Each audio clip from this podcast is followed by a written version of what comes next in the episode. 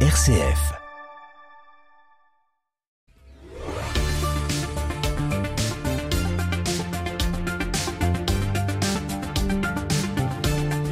Bonsoir et bienvenue à toutes et à tous dans le 18-19 régional. Le monde du football est-il en retard sur un plan écologique?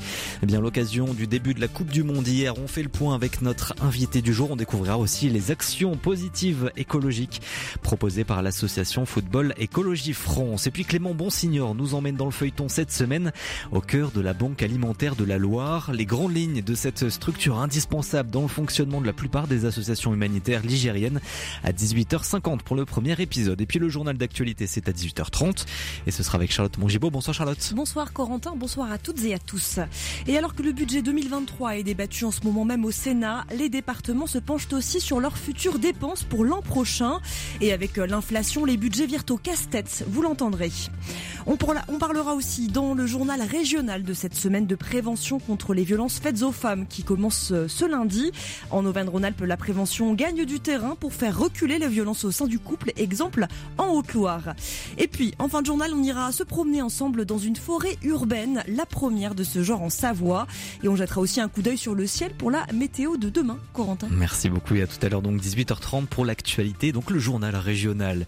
Dans le reportage du jour, on vous fait découvrir aujourd'hui une alternative à la prison, un centre éducatif fermé proposé par le Prado. Une dernière chance pour des mineurs en délinquance. Rendez-vous dans 5 petites minutes. Mais d'abord, le clin d'œil positif. Le 18-19, en région Auvergne-Rhône-Alpes, une émission présentée par Corentin Dubois. C'est parti pour notre clin d'œil positif de ce 18-19. On se rend à Clermont-Ferrand pour y retrouver Adrien Barraud. Bonsoir Adrien. Bonsoir Corentin, bonsoir à tous. Et on va découvrir avec vous un lieu atypique qui lutte contre la précarité étudiante sous différentes formes. Et oui, on se rend du côté, à côté plutôt de l'université de Clermont-Auvergne, dans le centre-ville, hein, dans un endroit qui s'appelle Lieu-Topie, un tiers-lieu par et pour des étudiants. Et cette identité étudiante, elle est vraiment cultivée là-bas. Fiona, la coprésidente, nous en parle. Euh, c'est une asso étudiante, c'est un tiers-lieu étudiant. Il y a une autre CA composée à, majoritairement étudiante, plus de 50%. On y tient très fort parce qu'on a peur de, perdre hmm. le lien sinon. Euh, et, du coup, tout ce qu'on fait, c'est quand même très fort à destination des étudiants, notamment pour lutter sur la précarité alimentaire, pour de la précarité culturelle aussi. Et alors quand je suis allé sur place, une, soirée musicale hein, venait d'être organisée, par exemple pour tout ce qui est euh, mise en ambiance culturelle. Il est pas rare de voir euh, de temps en temps aussi des débats ou des échanges, m'a glissé Fiona. Et donc Adrien, Fiona nous parle aussi de précarité alimentaire. Comment l'association fait-elle pour lutter contre ça? Eh bien, avant elle, avant tout ça, il y avait une épicerie euh, solidaire. Hein, mm. Mais maintenant, le principe euh, reste presque le même. Euh, mais Liotopie récupère des invendus. Fiona nous explique toute cette démarche. On récupère des invendus de magasins bio. On a des partenariats avec notamment Bio Auvergne et L'Eau-Vive à Fongièvre qui nous, du coup, on va chercher des invendus quatre fois par semaine en vélo électrique avec notre remorque. et, et, ensuite, on redistribue ces invendus à prix libre, souvent à des publics précaires, étudiants majoritairement. Et toute cette démarche, elle part d'un constat, Corentin, hein, c'est celui d'une précarité qui se généralise pour les étudiants. Et l'idée, euh, c'est d'offrir eh ben, une vraie offre culturelle et alimentaire pour tous. Je pense qu'il y a une grosse question de prix. Euh, quand tu es étudiant, euh, moi la première, mon budget était quand même un petit peu serré. Et du coup, payer ma place de Cinoche à 10 balles, et eh ben, finalement, ça, ça, a un impact. Et, et même aller n'importe où, au théâtre, avoir accès en fait à la culture, c'est quand même relativement cher. Et du coup, on essaye de proposer une offre culturelle, des choses qui sont intéressantes. Ça a vraiment un lien, cette histoire de budget, avec la nourriture. Parce qu'effectivement, euh, le bio a mauvaise réputation, on dit qu'il est cher et c'est pas toujours un mensonge. Donc du coup, on essaye de, travailler, notamment aussi pour faire redécouvrir des légumes euh, un peu oubliés. Et au-delà de ces aides, l'Utopie, c'est aussi un lieu refuge, Adrien? Ouais, c'est toute l'idée. Quand on rentre déjà, on voit un bar avec euh, des boissons chaudes et autres, et derrière un petit salon avec un patchwork euh, de canapés, tous très colorés. Pour une seule raison, c'est qu'eux aussi ils sont récupérés comme légumes, et tout ça pour discuter en toute convivialité. Autre détail qui ne trompe pas, une petite bibliothèque pour bouquiner. Enfin, il y a une cuisine partagée au fond de ce lieu euh, pour que certains puissent avoir le matériel nécessaire hein, pour faire certains plats. Je donne un exemple. Hein, c'est le four quand on veut faire par mmh. exemple un gratin avec un des légumes récupérés, notamment, je sais pas, du chou-fleur. Et eh ben il faut quand même un four et les étudiants n'en ont pas toujours. Et cet endroit, on l'a compris, euh, c'est tout de même un lieu engagé. Il y a euh, une autre forme de précarité qui est visée, je crois. Et oui, c'est la précarité menstruelle pour euh, les filles. Lyotopie vend notamment des culottes et des serviettes hygiéniques réutilisables, un point sur lequel Fiona est très investie, elle s'explique. En fait, euh, on en a marre de la taxe rose, on en a marre euh, qu'il y a un tabou autour des règles, alors que s'il n'y avait pas de règles, personne ne serait là, et que c'est normal, et que du coup, il faut aider les personnes, sachant que ça coûte cher, et que quand on est déjà précaire, payer ses serviettes hygiéniques tous les mois, bah, c'est un budget.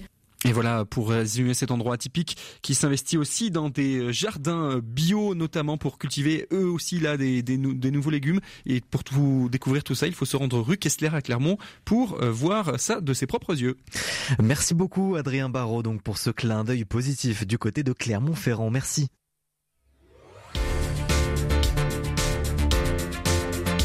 Le 18-19, en région Auvergne-Rhône-Alpes, le reportage du jour.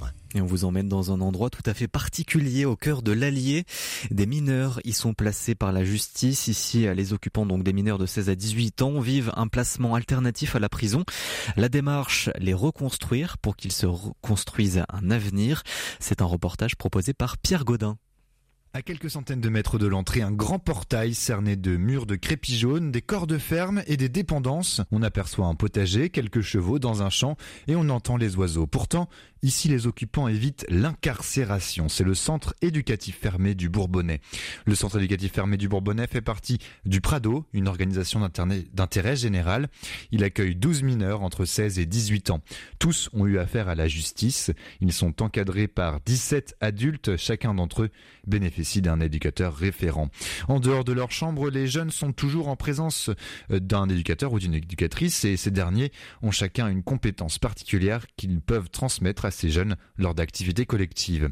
Les jeunes du centre en situation de délinquance passent six mois dans ces lieux, le temps de raccrocher les wagons de leur vie, un temps divisé en trois phases, l'observation, puis une phase de mise en place d'un projet éducatif personnalisé, et enfin la phase de préparation à la sortie.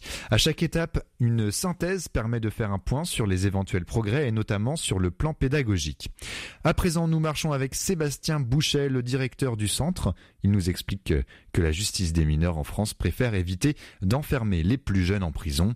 Le but pour Sébastien Bouchet, c'est de pouvoir identifier les causes profondes des actes de délinquance que ces jeunes ont pu commettre. On vient toujours chercher, en fait, par exemple, un jeune qui va arriver chez nous, qui va être, euh, qui aura des problèmes d'addiction notamment. On a tendance à dire, voilà, par abus de langage, problème d'addiction, problème de ceci, de cela.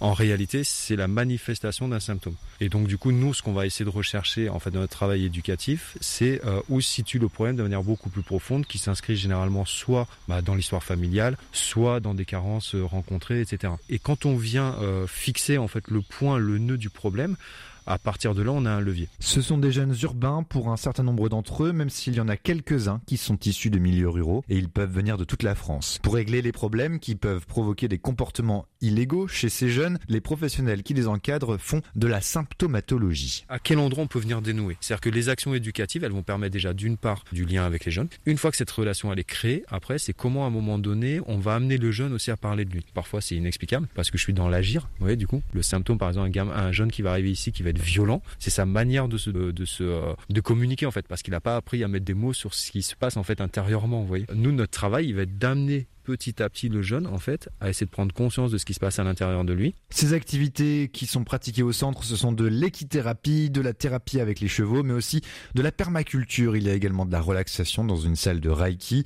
Mais les activités scolaires sont très importantes et il y a un suivi psychologique. On avance vers un ancien corps de ferme dans lequel se trouve la cuisine où l'un des jeunes du CEF prépare les repas du midi. On y croise Hakim, c'est le chef de la structure. C'est lui qui coordonne les rendez-vous des jeunes à l'extérieur et qui veille à la bonne de leur emploi du temps avec la justice par exemple. Garder une bonne routine permet de rendre des repères à ces ados selon Hakim. On remet euh, des temporalités parce que c'est vrai qu'ils sont un peu perdus, se remettre des, horaires bien stables, se dire voilà le lever est à telle heure, ensuite tu vas prendre un petit déjeuner, chose qu'ils n'ont pas nécessairement l'habitude de faire euh, parce qu'ils se lèvent souvent très tard. Avec ça, on essaye qu'il y ait un panel très large pour qu'il n'y ait pas d'oisivité et qu'il n'y ait pas cette lassitude. Les réseaux sociaux sont absolument interdits, pas de téléphone dans les chambres, il y a tout de même des livres et la radio, mais aussi des ordinateurs dans les espaces communs qui servent pour des démarches d'insertion professionnelle. Pour sortir et pour s'en sortir, c'est l'éducation qui compte. Dans une salle à l'étage de l'un des bâtiments se trouve la salle de classe. Pour y accéder, il faut entrer dans une cour, elle est grillagée, les jeunes recueillis dans le centre ne peuvent pas en sortir sans être accompagnés. Pourtant, rien n'évoque univers carcéral. Une fois dans la salle de classe, on rencontre Muriel. Elle est professeure de l'éducation nationale, détachée sur place. Et c'est un accompagnement très individualisé. En cours, ils sont très peu nombreux. Donc là, euh, il est tout seul avec moi en classe, mais ça nous arrive d'être combien en classe? Euh, Maximum 3, maximum 4. Quand on est nombreux, c'est pour quel type d'activité? La dernière séance collective qu'on a fait, c'était pourquoi C'est un signe de débat Alors là, la dernière était intéressante. Alors en fait, je suis en train de travailler sur une série qui s'appelle Cher Tendre, je sais pas si vous connaissez, et c'est euh, des ados en fait, et notamment un, un, un des ados qui, qu'est-ce qu'il a sa particularité? Sa particularité, c'est que il sait pas si c'est une fille ou un garçon. Voilà, il est intersexe. Donc euh, l'objectif, c'est de voir un petit peu comment, euh, comment il s'ouvre à ces, à ces thématiques qui sont des thématiques un peu, pas tabous, mais euh, compliquées. hein. Ce jeune homme a une obligation de formation comme les autres au centre. Ses résultats scolaires comptent pour l'appréciation des magistrats, mais il se sent différent au fil du temps au CEF. J'étais plus fermé dans moi-même et bah je m'ouvre de plus en plus et, et j'aime bien être comme ça. enfin. Un autre habitant du centre éducatif fermé, un jeune en errance lui aussi, suit des cours à l'extérieur dans un lycée professionnel tout proche. Un reportage de Pierre Gaudin, donc euh, en partie euh, avec le Prado, et c'est un reportage à retrouver sur notre site rcf.fr. Le 18-19. L'invité. Les pelouses vertes du Qatar ont lancé les festivités hier, début de la Coupe du Monde de football 2022. Plus de 3 milliards de téléspectateurs sont attendus durant un mois, mais le sport le plus populaire du monde est aussi très critiqué ces dernières semaines, ces derniers mois sur son impact écologique et social. Des solutions exist- existent et on va le voir avec notre invité ce soir, Ingrid Hélène Gay. Bonsoir. Bonsoir. Merci beaucoup d'être avec nous. Donc vous êtes délégué général de l'association Football Écologie France, dont le siège est situé à Lyon, puisque l'association est née à Lyon. On verra aussi qu'il y a plusieurs antennes, notamment en région Auvergne-Rhône-Alpes. Donc la Coupe du Monde au Qatar a commencé hier, mais on a le sentiment que le sport n'a jamais été autant décrié sur un plan social. Déjà dans un premier temps sur la construction des stades, notamment au Qatar, et puis sur l'impact écologique aussi que peuvent avoir ce, ces constructions de stades et des stades qui sont climatisés. Vous avez ce sentiment euh, aussi alors je pense qu'il y a une réelle prise de conscience de la déconnexion des grands événements et notamment des grands événements sportifs par rapport à l'actualité la, écologique et à la réalité climatique du moment.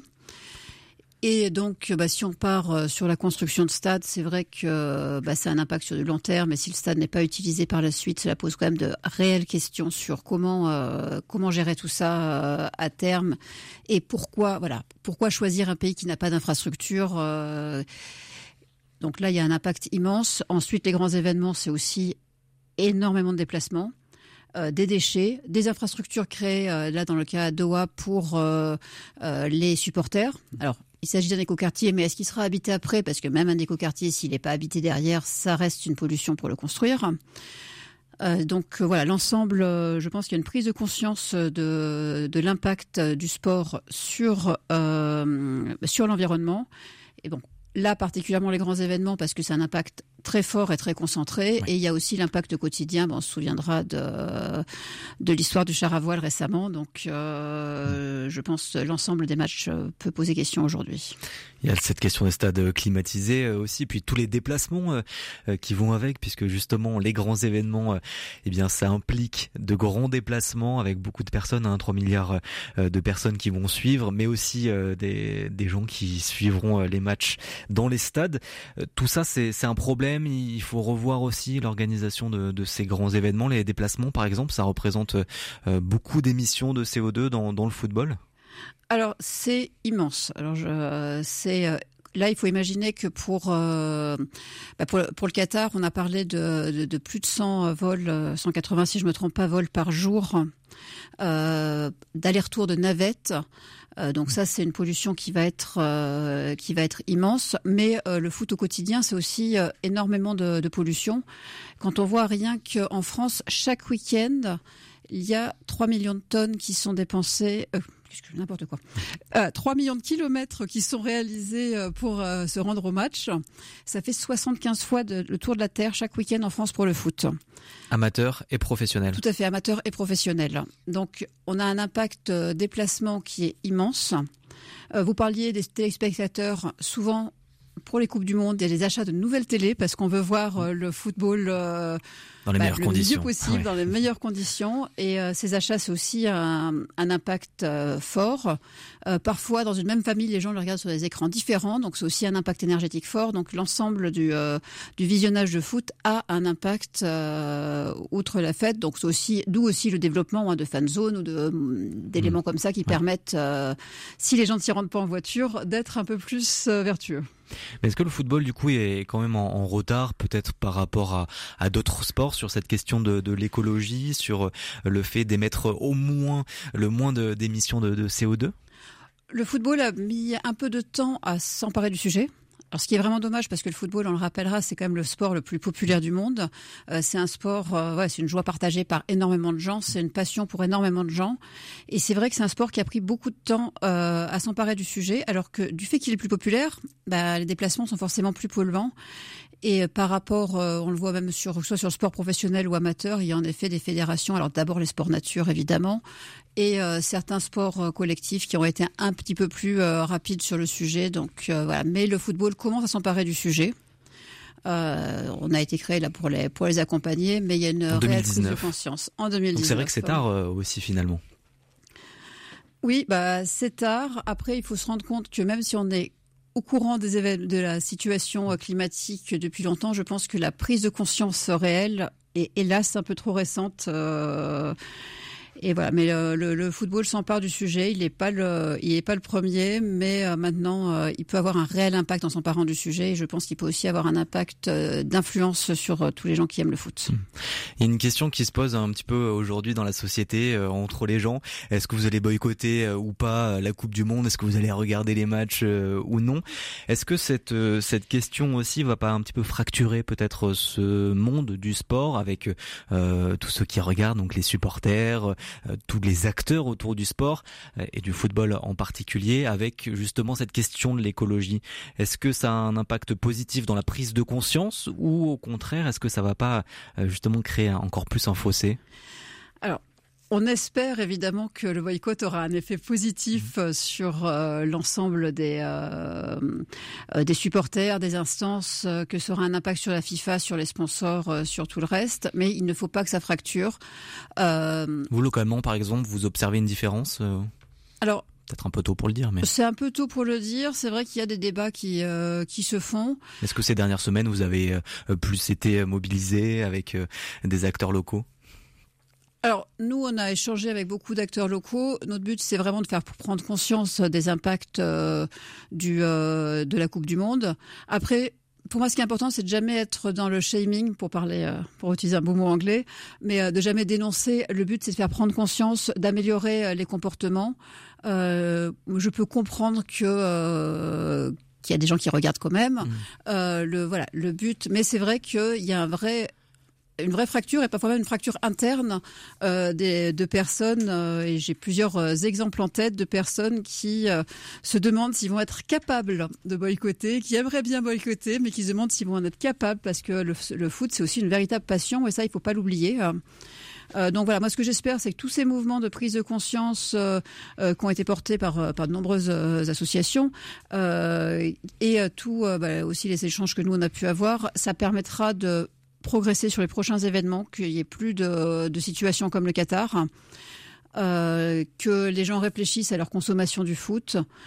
Euh, après, voilà, le but, c'est vraiment pas de fracturer. Euh, le foot, c'est une fête. Le foot, c'est aussi, c'est aussi du bonheur pour beaucoup de gens. Donc, le but, c'est absolument pas de fracturer les gens.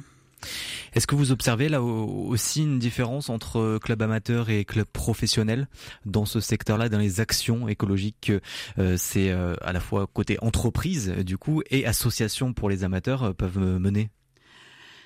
Alors, oui, forcément. Ne serait-ce que parce que bah, les clubs professionnels ont un certain nombre de sponsors, euh, ont un certain nombre d'obligations, euh, ont beaucoup plus d'obligations de résultats aussi. Donc, euh, il y a des attentes qui ne sont pas forcément les mêmes. Donc, le temps du professionnel ne sera pas le même que le temps du, du football amateur.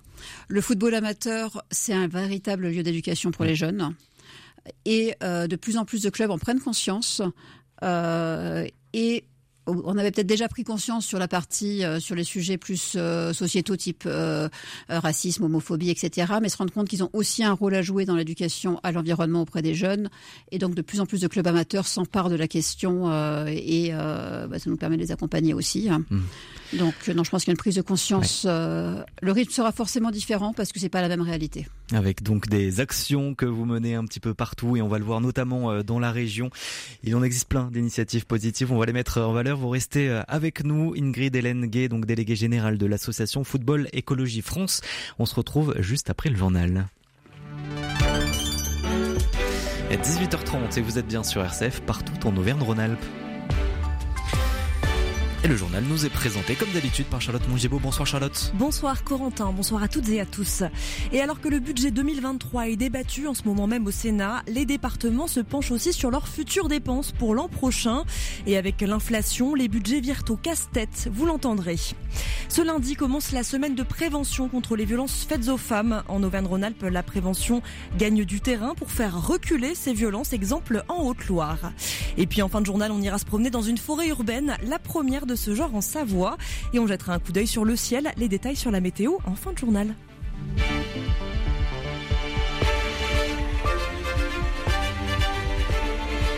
Les départements doivent se serrer la ceinture. Oui, comme toutes les collectivités territoriales, l'inflation et l'explosion des prix de l'énergie ont pesé lourd sur les dépenses de 2022. Les départements doivent maintenant boucler leur budget prévisionnel pour 2023.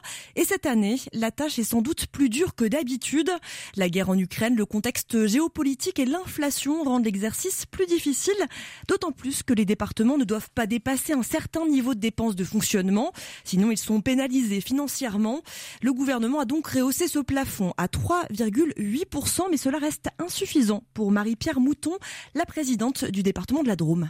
Il faut savoir que nous, nos dépenses de fonctionnement sont pas des dépenses de train de vie des collectivités, comme on peut imaginer spontanément, mais bien des dépenses sociales.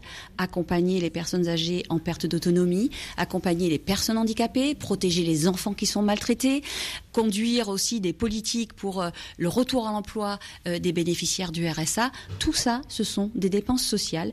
Et aujourd'hui, on nous limite nos dépenses sociales. Des dépenses incompressibles qui augmentent et des recettes à venir en baisse. Département de la Drôme a bénéficié ces deux dernières années d'un grand nombre de ventes immobilières et donc de taxes. Les projections pour les années à venir indiquent tout l'inverse. Marie-Pierre Mouton, présidente du département de la Drôme.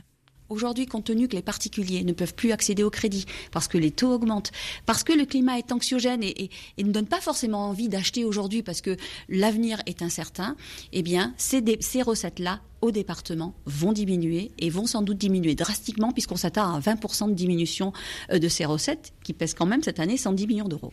Et les élus de la Drôme qui doivent donc voter euh, ce budget primitif pour 2023, euh, ce sera mi-décembre.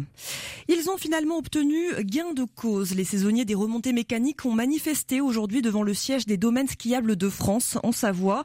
Les syndicats ont fini par obtenir de la direction une hausse de 7% pour les salaires les plus bas. Des saisonniers qui de l'augmentation des prix dans les stations de sport d'hiver, mais aussi que la durée de la saison soit réduite cette année pour faire des économies d'énergie. De nombreuses stations ont déjà reculé leur date d'ouverture pour des questions d'enneigement insuffisantes pour l'instant. Nouveau chapitre à présent dans l'affaire de la mairie de Saint-Étienne. Le site d'investigation Mediapart révèle aujourd'hui être empêché de publier un énième article sur Gaël Perdriau, le maire LR de Saint-Étienne. Ce serait un, article révélation sur les méthodes d'intimidation employées par euh, Gaël Perdriau dans le cadre d'une enquête sur des soupçons de chantage envers son ancien premier adjoint. Mais dans ce nouvel article censuré, la victime serait cette fois-ci Laurent Vauquier, le président du conseil régional.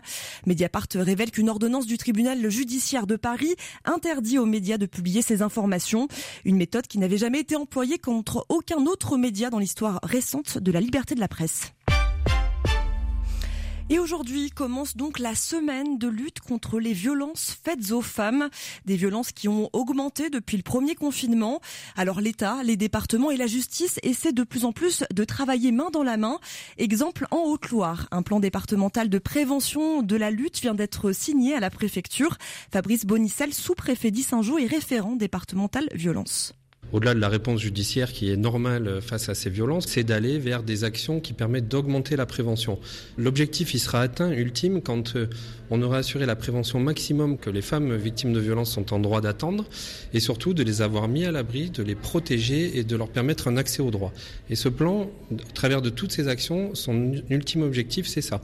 Alors ça va être pour aller chercher des publics qui sont éloignés. C'est vrai que quand on est au puits, il y a la maison euh, de la protection. Mais quand vous êtes dans les territoires ruraux, c'est pouvoir euh, permettre un accueil dans les espaces France Service avec de la confidentialité. Tout ce qui est mis en œuvre, c'est tenir compte du territoire et d'essayer de permettre aux victimes de pouvoir être euh, entendues, accompagnées et protégées dans les cas les plus graves. Notez que 11 téléphones graves dangers sont actuellement déployés dans le département de la Haute-Loire. L'hiver approche et les températures baissent donc sérieusement. Les associations sont sur le pont pour venir en aide aux personnes qui dorment dehors.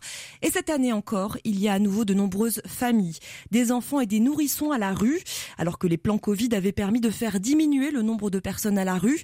Selon l'UNICEF, plus de 2000 enfants dorment chaque nuit dehors en France. Pourtant, en septembre dernier, le ministre délégué chargé de la ville et du logement, Olivier Klein, promettait qu'il n'y aura aucun enfant dehors.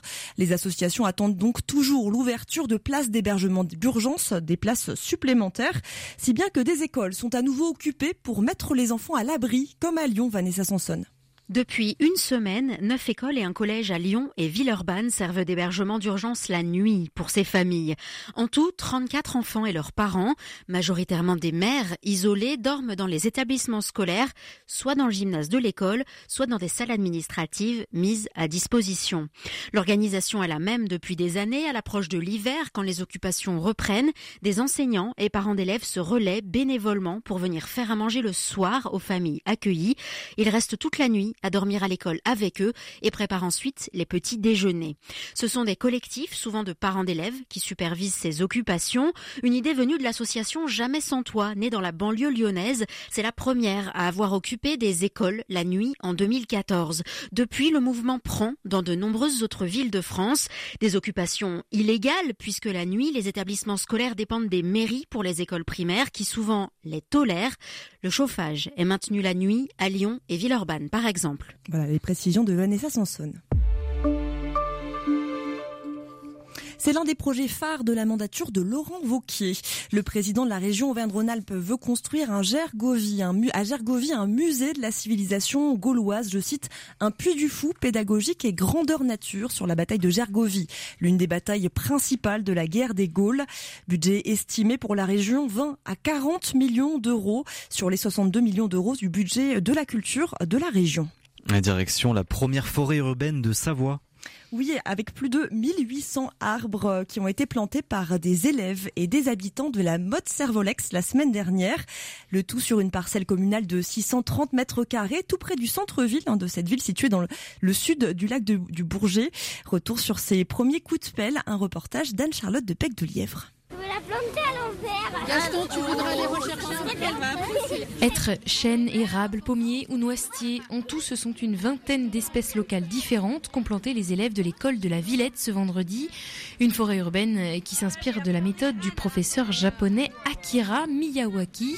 Marion Curie est la présidente de l'association L'Arbreville qui porte ce projet. L'idée, c'est de créer une forêt native, c'est-à-dire de donner un petit coup de pouce à la nature et d'essayer de recréer ce qui se passerait si on laissait terrain à l'abandon pendant 200 ans. Il y aurait une forêt toute seule, spontanément, qui pousserait. En ville, c'est pas possible de laisser un terrain comme ça pendant 200 ans, on imagine bien. Donc l'idée, c'est de, c'est ce qu'on a travaillé avec les enfants, c'est de créer une forêt avec beaucoup d'espèces différentes, de manière très dense, d'essayer de s'approcher au maximum de l'architecture d'une forêt euh, qui aurait poussé toute seule. Lutter contre l'effet de serre, capter les gaz carboniques, les bienfaits d'une forêt urbaine sont multiples. Luc Bertou est le maire de la mode Servolex. Sur des terrains limités, on peut à nouveau remettre la nature en ville, parfois cacher des friches industrielles ou des anciens sites euh, comme euh, des gares désaffectées. Et puis euh, qu'il y a aussi une utilité pour l'homme pour pouvoir se réapproprier son environnement le plus proche. Pour financer l'achat des arbres, l'association bénéficie d'un soutien de 10 000 euros du Crédit agricole des Savoies et de 50 000 euros du département. Oh, c'était bien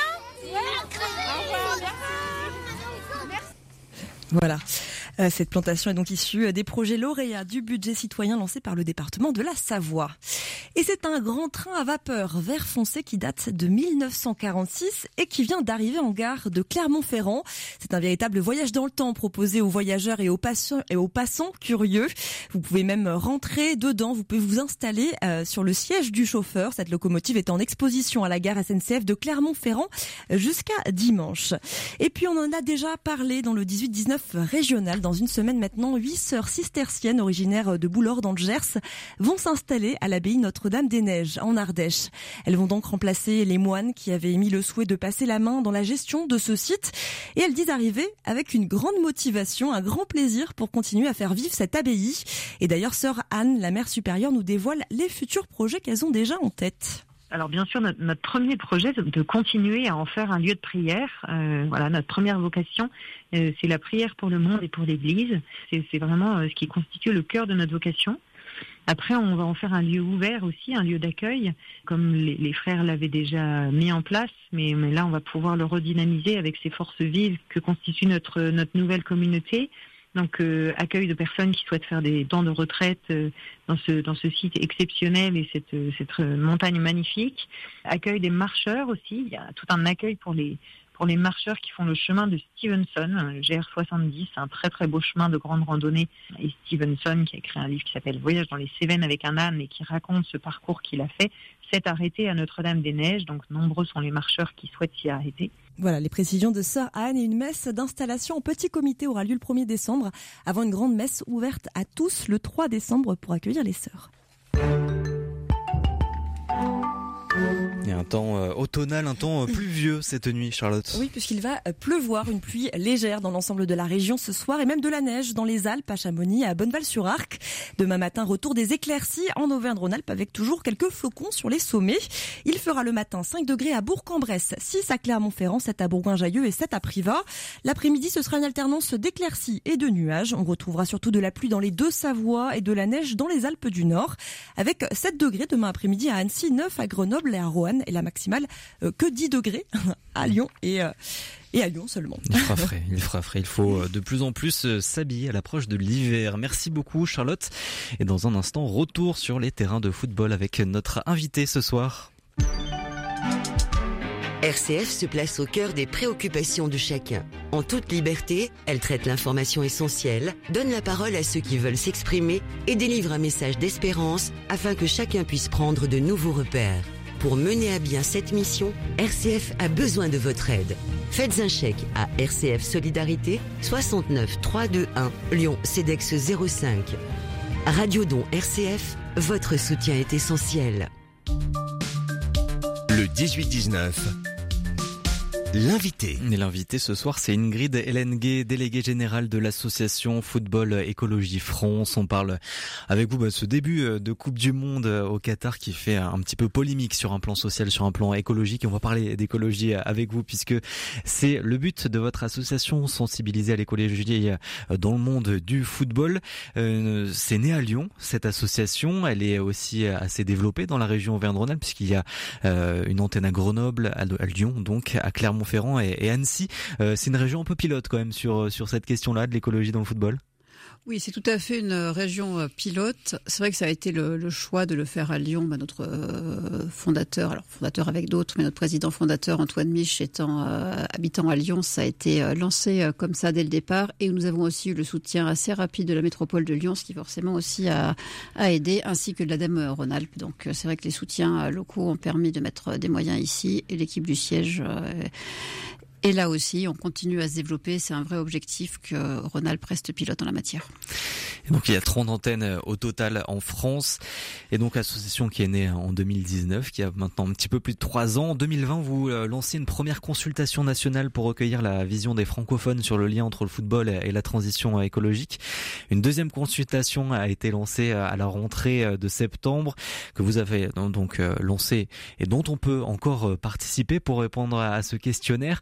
Qu'est-ce qui était euh, déjà ressorti peut-être euh, en 2020 et pourquoi ensuite avoir euh, relancé ça en 2022 alors donc l'objectif en 2020, c'était vraiment de savoir où se positionner les fans de foot et les, toutes les personnes intéressées par le par le foot et la population en général. même si on n'aime pas le foot, on a le droit d'y répondre. Mmh. pour savoir s'il y a un lien entre le football et l'écologie. Comme je disais, c'est un sport qui a mis du temps à s'emparer de la question. Et, euh, et, donc pour voir aussi ce qu'on attendait, si euh, est-ce que les gens s'attendaient à ce que les instances prennent les choses en main, les clubs, euh, les, les, clubs amateurs. Et donc il en est ressorti que la population générale pensait qu'on pouvait faire mieux. Mmh. Et ça nous a aussi donc aidé à faire un livre blanc avec des réflexions sur bah, justement comment les clubs de supporters peuvent s'engager, comment les clubs peuvent s'engager, comment, enfin comment tout un chacun peut s'engager sur les différents sur les différents niveaux. Et donc c'est vrai qu'aujourd'hui, ben, on relance dans les mêmes objectifs, surtout pour voir l'évolution, pour voir si le travail, le, les échanges qu'il y a pu y avoir, euh, le développement euh, bah, de, de, notre ou d'autres autour du sport et de l'environnement ont fait évoluer les mentalités et les connaissances sur le sujet. Si les gens ont peut-être une plus grande notion du lien, euh, peut-être des plus grandes attentes aussi de la part des clubs, de la part des ligues, de la part euh, euh de la Fédé. Enfin, ça peut être différentes personnes. Et vous travaillez avec qui justement euh, Avec tous ces acteurs-là, avec à la fois la Fédé, euh, les ligues amateurs, euh, les clubs professionnels, les clubs amateurs, euh, les supporters. Vous travaillez avec qui dans, dans votre association? Alors, Notre objet, c'est vraiment de faire la transition écologique de l'ensemble de l'écosystème du foot. Donc on travaille avec tout le monde. Mmh. on travaille alors majoritairement avec les clubs amateurs. Euh, parce que ça nous permet d'être vraiment sur le terrain auprès euh, bah, de ce lieu éducatif, mais aussi de ce lieu bah, qui euh, souvent les, infrastructures vont être vieillissantes ou autres. Donc on travaille aussi évidemment avec les collectivités hein, dans ce, lien-là. Et donc on travaille majoritairement dans, les clubs amateurs excusez, pour faire un, lien d'éducation, de, progression sur le long terme pour construire le football de demain. On travaille avec quelques clubs euh, professionnels, surtout au niveau de leurs euh, écoles de foot, au niveau association du coup. -hmm. On travaille avec euh, depuis récemment avec un club de supporters rhône-alpin, les Socios Verts. De l'Est Saint-Etienne Exactement. Mmh.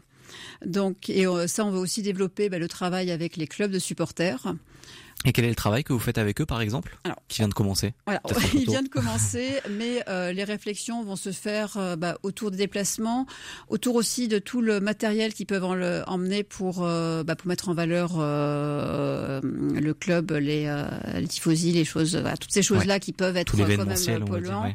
Mmh. voilà, la réflexion sur les déchets, la réflexion sur les comportements, et comme ils sont sociaux, ils sont aussi ils ont aussi des parts dans le club. Actionnaires donc, du club. voilà, mmh. donc il y a aussi cette cette dimension. Donc c'est quelque chose qui est en train de se construire. Euh, d'ailleurs, s'il y a des bénévoles qui veulent nous rejoindre à Saint-Etienne, euh, ils sont bienvenus. Vous n'avez pas de bénévoles encore à Saint-Etienne euh, On commence à en avoir, mmh. mais euh, voilà, est, on est encore prêt à en recevoir sans problème. Et euh, avec quels acteurs euh, peut-être est-il plus difficile de travailler euh, Est-ce que vous, vous ressentez ça sur la sensibilisation? Alors, il n'y a pas forcément de type d'acteurs avec qui c'est difficile. On travaille donc, euh, je disais, avec les clubs, mais aussi avec les districts, avec les ligues. On commence à travailler avec la FFF. Ça va pas forcément être un type d'acteur. C'est que chacun s'est structuré plus ou moins mmh. euh, sur le sujet. Et donc, ça va plutôt être en interne, les centres d'intérêt euh, de la gouvernance, euh, les, euh, la motivation, la structuration. Pour un club amateur, c'est vrai que s'ils ont déjà un vrai projet éducatif, associatif, c'est plus simple. Euh, ensuite, voilà, c'est euh, à partir du moment où il y a une personne qui, euh, qui est prête à se saisir, saisir de la question, euh, on peut travailler avec. Euh, bon, les clubs professionnels sur la partie pro, c'est euh, c'est un peu plus long à faire et il y a aussi des acteurs privés donc on est un peu dans un cas différent mais on n'a pas de blocage de principe sur un type après ça sera voilà plutôt bah, plutôt bah, des fois le, le, club manque de bénévoles pour porter le projet ou euh, des choses comme ça. Et nous, on est là aussi pour accompagner, à réfléchir bah, comment ils peuvent se, euh, trouver plus de bénévoles, éventuellement trouver. Euh, C'est ça la difficulté aussi de ces clubs amateurs qui euh, sont en difficulté. C'est souvent des petites associations euh, très locales avec peu de bénévoles, ou en tout cas qui fonctionnent qu'avec des, des, bénévoles et aussi qui ont perdu de l'argent, notamment durant la crise sanitaire. C'est parfois difficile de, de penser penser justement écologie lorsqu'on a déjà d'autres difficultés aussi ailleurs? Alors, après, penser écologie, ça peut permettre de faire certaines économies, parce que si l'énergie est mieux gérée, ça fait quand même des belles factures en moins. Mais oui, en effet, quand il y a des urgences, parfois, c'est dur de se rendre compte que bah, finalement c'est euh, pas forcément si compliqué et ça peut être euh, intéressant même sur le plan économique. Donc euh, évidemment pour certains clubs plus petits il faudra peut-être plus de temps, mais on a aussi des petits clubs. On n'a pas, voilà, on a des très gros. On a le FC Lyon notamment, qui est parmi notre club pilote qui est grand, structuré, qui a des salariés, et on a des clubs euh, plus petits. Euh, qui peuvent avoir euh, voilà moins de mmh. qui peuvent avoir 80 on a des petits mmh. clubs notamment en e-sport qui sont tout petits et quels sont les, les, domaines de la transition écologique peut-être où le football doit s'améliorer en priorité? Alors en priorité je pense que pour la transition, pour la rendre plus simple, notamment pour les gens qui ne savent pas, enfin, qui commencent tout juste, en priorité, c'est de faire ce qui est visible et pas compliqué à faire. C'est-à-dire? Et donc, il y a deux points qui sont assez faciles à mettre en œuvre. Ça va être d'un côté la gestion des déchets, la réduction des déchets d'un côté en essayant de plus avoir euh, de canettes, de verres en plastique, etc., de remplacer par des gourdes, par, euh, d'essayer euh, d'autres solutions.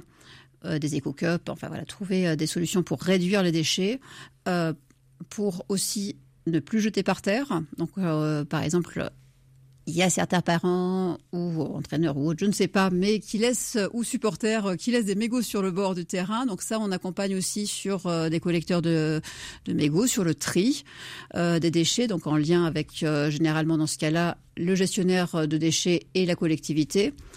Donc voilà, ça c'est le côté déchets, puis le ramassage de déchets qui évidemment mmh. permet d'impliquer les jeunes et qui est très visible. Et sur les transports, on peut facilement, notamment dans les grandes villes, euh, travailler sur l'accessibilité en vélo. On a par exemple euh, construit à la Croix-Rousse euh, des racks à, vélo et trottinette pour que ce soit plus simple pour les jeunes qui souhaitent se déplacer comme ça de se garer dans le club. Vous êtes lauréat l'association donc et lauréate de l'appel à, Projet Impact 2024 qui soutient donc les initiatives qui utilisent le sport comme un outil d'impact social. C'est en vue des JO de Paris 2024. C'est un bel événement. comment ça va peut-être vous dynamiser aussi au sein de l'association Football Écologie France? Alors bon, quand on est lauréat, c'est d'un côté une aide financière et c'est surtout une aide avec un consortium. Donc au niveau national, on avait déjà été lauréat au niveau régional avec la ville de Lyon et la Ligue euh, Auvergne-Rhône-Alpes.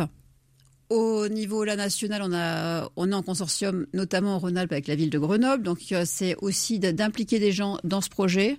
Et donc outre l'aide financière, il y a un accompagnement qui est euh, proposé pour vraiment nous aider pour aider à structurer et accélérer notre développement. Donc euh, c'est vraiment c'est un levier. Puis après c'est aussi un levier. Ben, on a été sélectionné, donc c'est aussi un levier de qualité. Ça montre que le dossier a été bien construit, a été compris par euh, par des instances plus grandes. Euh, le but d'Impact 2024, c'est vraiment que, bah, que les JO laissent un héritage mmh. positif. Et, et, donc il y a cette, ce pilier environnement sur lequel nous on peut agir auprès des clubs. Et ça va permettre peut-être de structurer un gros projet là à venir pour vous? Est-ce que vous avez des, des choses en tête? Alors on est auprès des clubs majoritairement, donc le grand projet, c'est surtout d'accompagner la transition écologique des 15 000 clubs de France. Donc ça, c'est euh, déjà un immense projet, mais c'est vrai que ça va vraiment permettre euh, bah, de développer, euh, bah, d'être présent, d'accompagner plus les jeunes avec nos différents outils, notamment pour la fresque qui permet de prendre connaissance des impacts, l'accompagnement des clubs en lui-même et le passeport éco-super porter qui est proposé aux jeunes pour qu'ils s'engagent eux sur des actions et qu'on puisse les suivre dans la mise en place des actions qu'ils font. Merci beaucoup Ingrid Hélène Gay d'avoir été avec nous. Donc je rappelle, vous êtes déléguée générale de l'association Football Écologie France et donc on peut appeler tout le monde aussi à devenir bénévole de l'association un petit peu partout dans la région Verne-Rhône-Alpes. Merci beaucoup d'avoir été avec nous. Merci. Le 18-19, le feuilleton de la semaine. Et toute cette semaine, nous partons dans la Loire pour notre feuilleton à la découverte de la banque alimentaire de la Loire. C'est euh, tôt le matin que l'on garde l'association euh, Fourmille entre les camions apportant les denrées alimentaires euh, après leur tournée et ceux des associations venant récupérer les produits qui leur sont destinés.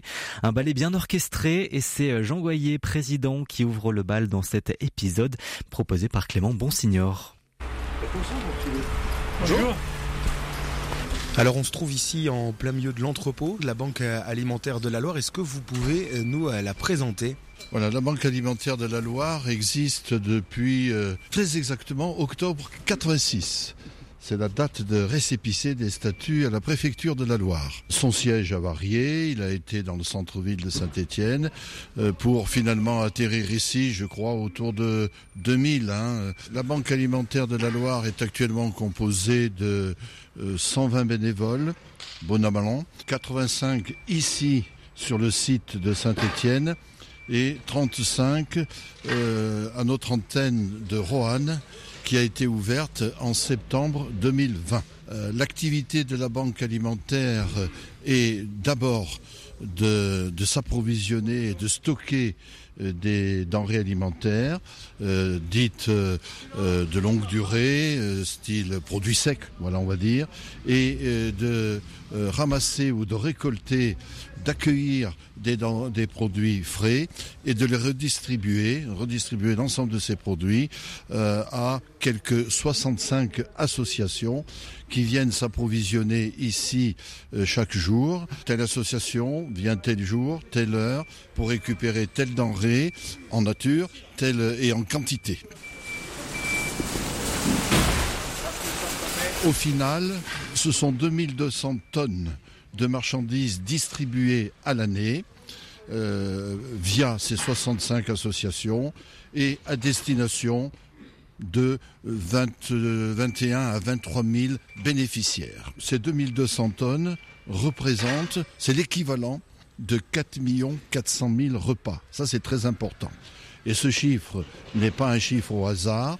Euh, il résulte de données nationales.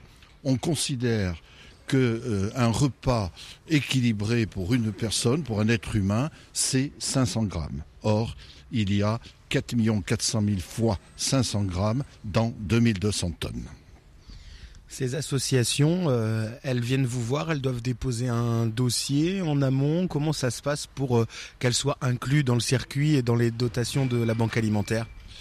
Les associations qui bénéficient de l'aide alimentaire donnée par la Banque alimentaire ont préalablement été agréées euh, par la préfecture de région par la direction régionale de la cohésion sociale, anciennement cohésion sociale.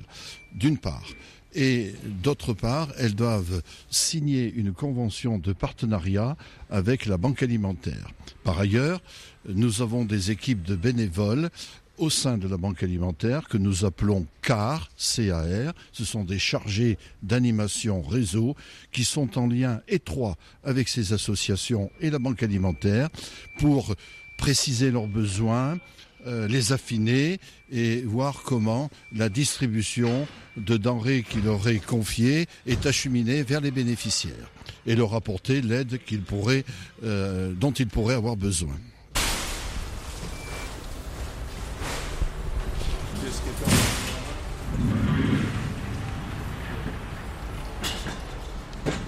Et rendez-vous euh, demain pour un nouvel épisode, toujours en compagnie de Clément Bonsignor. Le 18-19, le concert du jour. Et de la pop onirique pour terminer ce 18-19 avec un groupe qui porte bien son nom, November Ultra. Une chanteuse, Adèle, à la voix douce et puissante, un talent fou à la composition, on est emporté par la proposition musicale. Le groupe a déjà fait la première partie de Pomme ou de Clara Luciani, mais aussi été à l'affiche des plus grands festivals cet été, Solidays, Monteux Jazz Festival ou Rock en scène. Ce sera autour de la salle Étienne Le Bournois au Bonat de les accueillir le 2 décembre décembre prochain. On écoute pour une mise en bouche leur single Manège.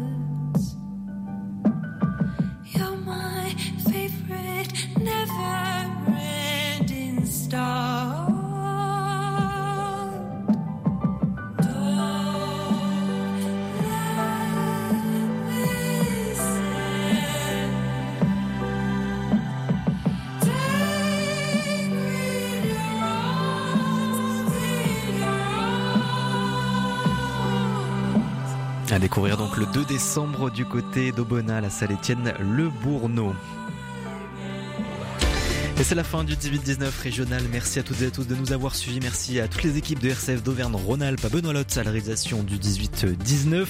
Tout de suite, le journal présenté par Baptiste Madinier. Nous, on se retrouve demain à 18h10 comme d'habitude. Très belle soirée.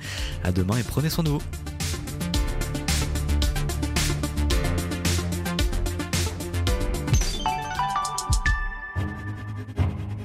RCF s'adresse à tous et doit être diffusé le plus largement possible.